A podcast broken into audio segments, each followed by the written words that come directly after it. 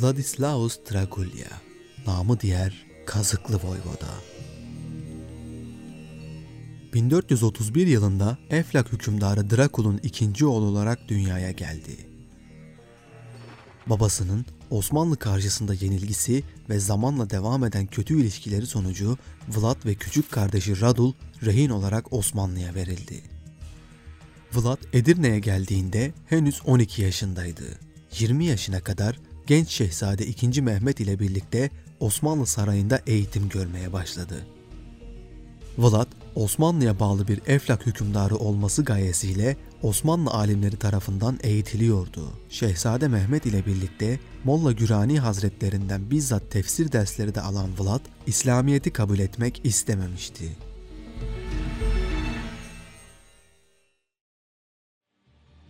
...1447 yılına gelindiğinde Macaristan valisi Hünyadi Yanoş Eflah'ı işgal etti. Vlad'ın babasını ve abisini öldürttü. Eflah'a da Voyvoda olarak 2. Vladislav'ı atadı. Ekim 1448'de Hünyari Yanoş Osmanlı'ya karşı bir askeri harekat başlatmış, Vlad da bu savaşlara katılmış ve başarılar göstermişti. Osmanlı ordusu Vlad'ın emrine asker vererek onu Eflak'a gönderdi. Eflak voyvodası Vladislav'a karşı savaşan Vlad, kuzeni Vladislav ve ordusunu Eflak dışına püskürttü. Vlad'ın askeri dehası Edirne'de de duyulmuştu. Bu nedenle emrine daha çok Osmanlı askeri verildi. 1450'li yılların ortalarında Vlad, Osmanlı ve Rumen karışımı birlikler ile Boğdan ve Macaristan topraklarına saldırdı. Bunun üzerine Macaristan, Vlad ile anlaşma yoluna gitti. Böylece 3. Vlad, Eflah'ı tamamen kontrol altına almış ve Osmanlı'ya tabiyetini bildirmişti. Vlad ilk zamanlar Osmanlı'ya vergisini düzenli şekilde ödüyor ve çocukluk arkadaşı olan sultan tarafından övgülere mazhar oluyordu. Lakin güç ve iktidar eline geçince Vlad'ın tavırları tamamen değişti. Ülkesinde kendisine karşı ayaklananlar olmuştu. Bu ayaklanmaları insanların gözünde korku meydana getirecek hadiselerle bastırıyordu. İlk defa kendisine karşı ayaklanan Transilvanya Saksonlarına karşı öyle acımasız davrandı ki herkes duydukları karşısında korkuya kapılmıştı. Zira Vlad Sakson kasaba ve köylerini basıyor, yağmalatıyor ve suçsuz kasaba sakinlerini kadın çocuk ayırmadan diri diri yakıyordu. En sevdiği işkence türü olan canlı canlı kaza oturtmayı da ilk defa buradaki Hristiyan köylüler üzerinde gerçekleştirmişti.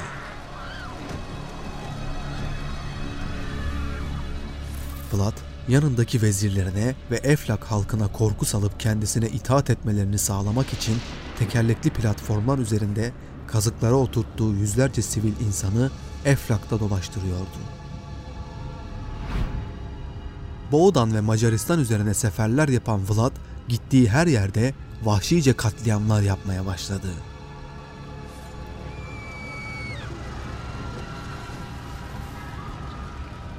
Yemek masasında yemek yerken fakir halktan insanları karşısına getirtir ve diri diri yakılmasını emrederdi.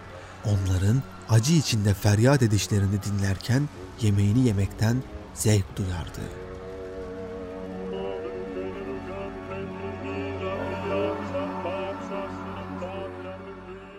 Kendisinin bir cariyesinin hamileliği anlaşıldığında kadının karnını bıçakla yarıp çocuğu eliyle çıkarmış ve kadının göğsünü keserek bebeğin suratını göğsüne çivilemişti.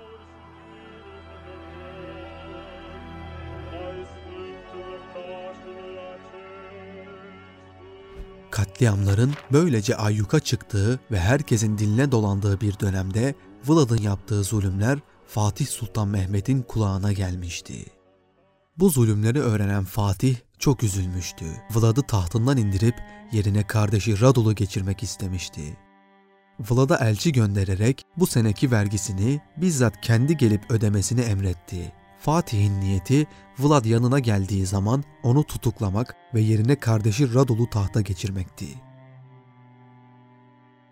Vlad çocukluk arkadaşı Fatih'in amacını anlamıştı.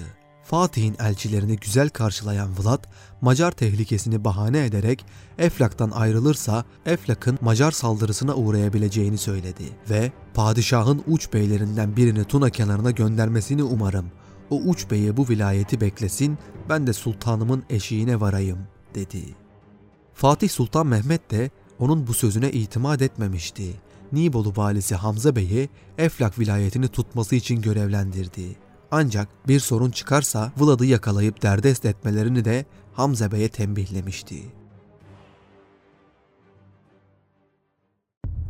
Mevsim kıştı ve hava çok soğuktu. Tuna Nehri donmuştu. Tuna'nın kenarında kamp kuran Hamza Bey soğuk geçene kadar burada beklemeye karar verdi. Gecenin en soğuk vaktiydi. Osmanlı kamplarındakilerin hepsi uykudaydı. Kimse bir saldırı beklemiyordu. Vlad askerleriyle buz tutmuş Tuna'nın üzerinden geçmiş ve Osmanlı kampına hücuma kalkmıştı.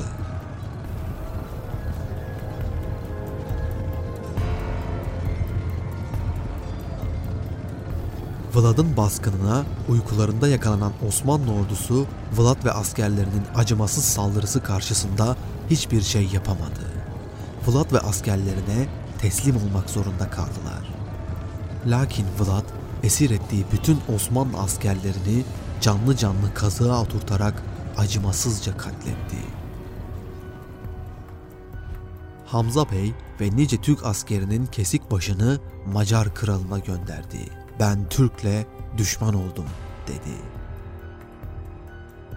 Macarlar ise Vlad'ı himayesine aldılar. Haberi alan Fatih Sultan Mehmet derhal orduların toplanması için devletin her yerine ulaklar gönderdi.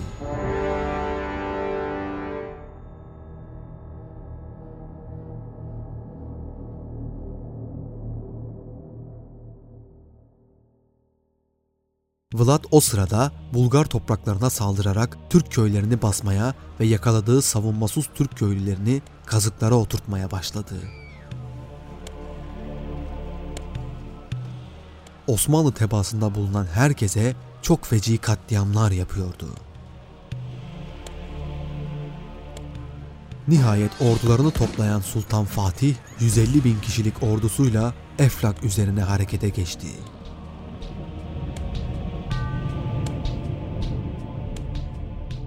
Sultan Eflah'a girince Kazıklı Voyvoda ortadan kaybolmuştu. Tuna Nehri herhangi bir zorlukla karşılaşılmadan geçildi. Ne kıyılarda ne de en yakınlardaki insanlar tarafından terk edilmiş ıssız ovalarda herhangi bir direniş görüldü. Padişah bir müddet vilayeti Eflak'ta yürüdü. Kazıklı Voyvoda ülkesindeki bütün suları zehirlemiş ve hatta Osmanlı askerleri yemesin diye büyük küçük bütün hayvanları dahi katletmişti. Osmanlı ordusu başkente yakın bir yerde kamp kurdu. Yeniçeriler o gece hiç uyuyamamıştı. Kazıklı Voyvoda ise Eflak'tan topladığı 30 bin kişilik ordusuyla padişahın bulunduğu Osmanlı kampına doğru harekete geçmişti. Eflak ordusu o gece ellerinde meşaleler ile hızla Osmanlı kampına saldırdı. Osmanlı askeri ise böyle bir baskına karşı hazırlıklı olmamasına rağmen Yeniçeriler hemen ayağa kalkıp harp nizamına geçtiler. Hızla karargaha giren Eflak askerleri padişahın çadırını kendilerine ilk hedef yapmışlardı. Osmanlı komutanlarının en soğukkanlı olanları karargahın her tarafında hiç kimsenin yerinden kıpırdamaması için bağırıyorlardı. Eflaklılar birçok Osmanlı askerini şehit etmesine rağmen Yeniçerilerin amansız savaşı sayesinde hızla eriyorlardı. O kargaşada gizlice padişahın çadırına girmeyi başaran bir grup kiralık katil çadırın içinin boş olduğunu gördü. Anadolu ve Rumeli neferlerinden bazıları ordugahı terk etmişti. Bunun üzerine Vlad ordusuna Yeniçerilere hücum etmesini emretti. Eflak askerleri Yeniçerilerin üstün savaşma gücü karşısında direnemedi ve kısa sürede bozuldu. Yeniçeri karşısında çaresizce dağılan Eflak askerlerini Anadolu ve Rumeli askerleri takip etti.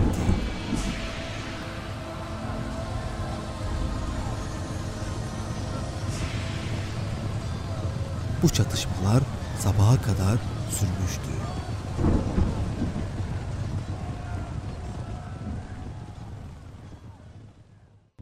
Sabah olunca Fatih Sultan Mehmet, Mihaloğlu Ali Bey komutasındaki Akıncı birliklerini Vlad'ı öldürmeleri için gönderdi. Böylece birçok Eflaklı da kaçarken Akıncılar tarafından öldürüldüler.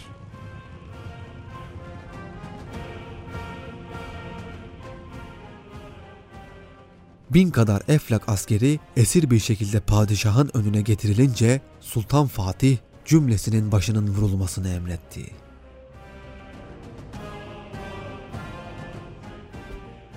Sultan hemen Targovişte'ye doğru yola çıktı.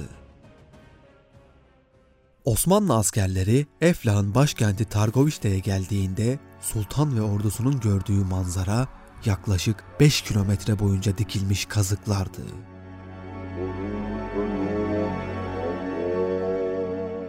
25 bin kadar Türk, erkek, kadın ve çocuk olmak üzere kaza geçirilmiş halde Osmanlı ordusunun karşısında duruyordu.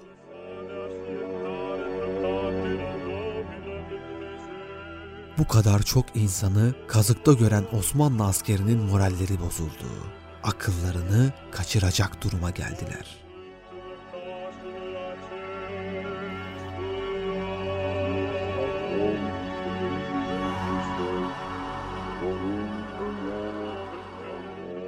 Fatih Sultan Mehmet dahi bu vahşet tablosundan etkilenmiş ve yüreği burkulmuştu. Yine de ordusunu teskin ederek Vlad'ın kalesine getirdi. Kaleye geldiklerinde kale kapılarını açık, surlarını savunmasız, hatta topsuz ve şehri neredeyse tüm insanlar tarafından terk edilmiş vaziyette buldular. Sultan Fatih, Eflak'ın başına yanında bulunan ve Osmanlı sarayında yetişmiş olan Vlad'ın kardeşi Radul'u geçirdi. Mihaloğlu Ali Bey ve Turanoğlu Ömer Bey akıncıları Eflak'ın her yerinde Vlad ve adamlarını aramaya çıktılar. Turanoğlu Ömer Bey padişaha kesilmiş 2000 Eflak askerinin başını getirince padişah tarafından Teselya Sancak Beyliği ile ödüllendirildi. Vlad ise kaçarak Macaristan'a sığınmıştı. Sultan Fatih Eflak'ta Radul'un tahtını sağlamlaştırınca Mihaloğlu Ali Bey ve akıncılarını Eflak muhafazası için bırakarak ana ordusuyla Edirne'ye döndü. Dönerken Osmanlı ordusu ganimet olarak 200 binden fazla at, öküz ve değerli ganimetleri beraberinde götürüyordu. Bu şekilde yalnız bırakılan Vlad ise 1462 Kasım'ında Sultan Fatih'e mektup yazarak Osmanlıların büyük hükümdarı, ben Eflak Voyvodası kulun 3. Vlad. Sana ve ülkene karşı işlediğim suçlardan dolayı içten affını dilerim. Teveccühüne sığınarak affetmeni ve sana elçi göndermeme izin vermeni diliyorum. Erdel'in ve Macaristan'ın her karışını tanıyorum. Hünkârımız şayet isterse suçumu affettirmek için sana Erdel'in tamamını verebilirim. Erdel'i bir kez ele geçirdikten sonra Macaristan'ı kolayca ele geçirebilirsin. Elçilerimiz sana bu hususta daha fazla bilgi vereceklerdir. Hayatım boyunca sadık kulun olarak kalacağım. Allah hükümdarlığını uzun ömürlü eylesin dedi. Lakin bu mektup bir şekilde Macarların eline geçince Vlad her yönden sıkıştı. Macar kralı Matyas'a ulaşan bu mektup kralı öfkelendirdi. Mektupta Vlad'ın Macaristan ve Erdel'i Osmanlılara teslim etme niyetinde olduğunu anlayan kral Vlad'ı yakalattı ve Budin hapishanesinde hapsettirdi.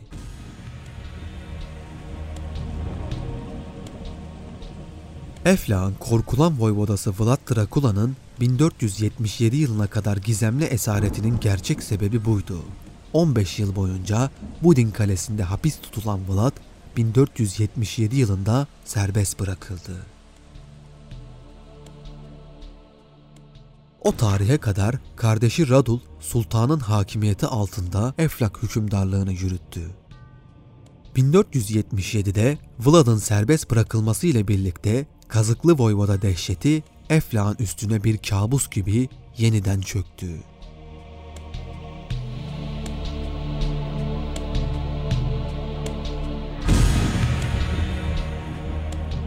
Vlad, Eflak tahtını ele geçirmek için işkencelerine ve zulmüne devam etti.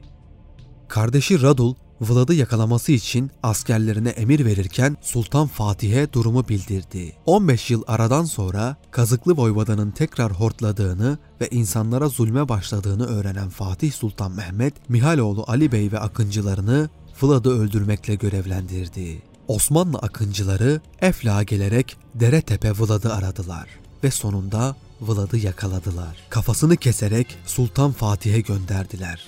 Böylece Avrupalıların tabiriyle Kont Drakula, Rumenlerin tabiriyle Cellat Vlad, Türklerin tabiriyle Kazıklı Voyvoda olarak adlandırılan 3. Vlad sonunda öldürülmüştü.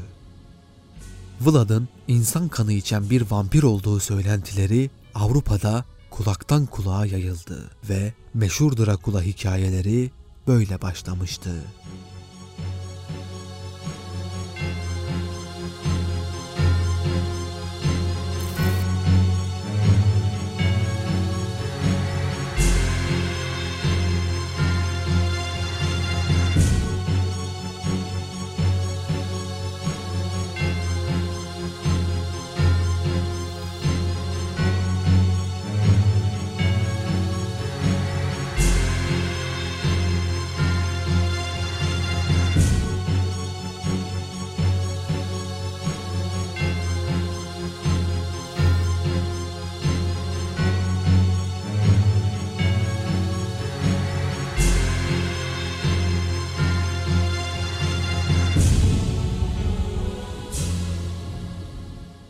Harp Tarihi Discord sunucumuza hepiniz davetlisiniz.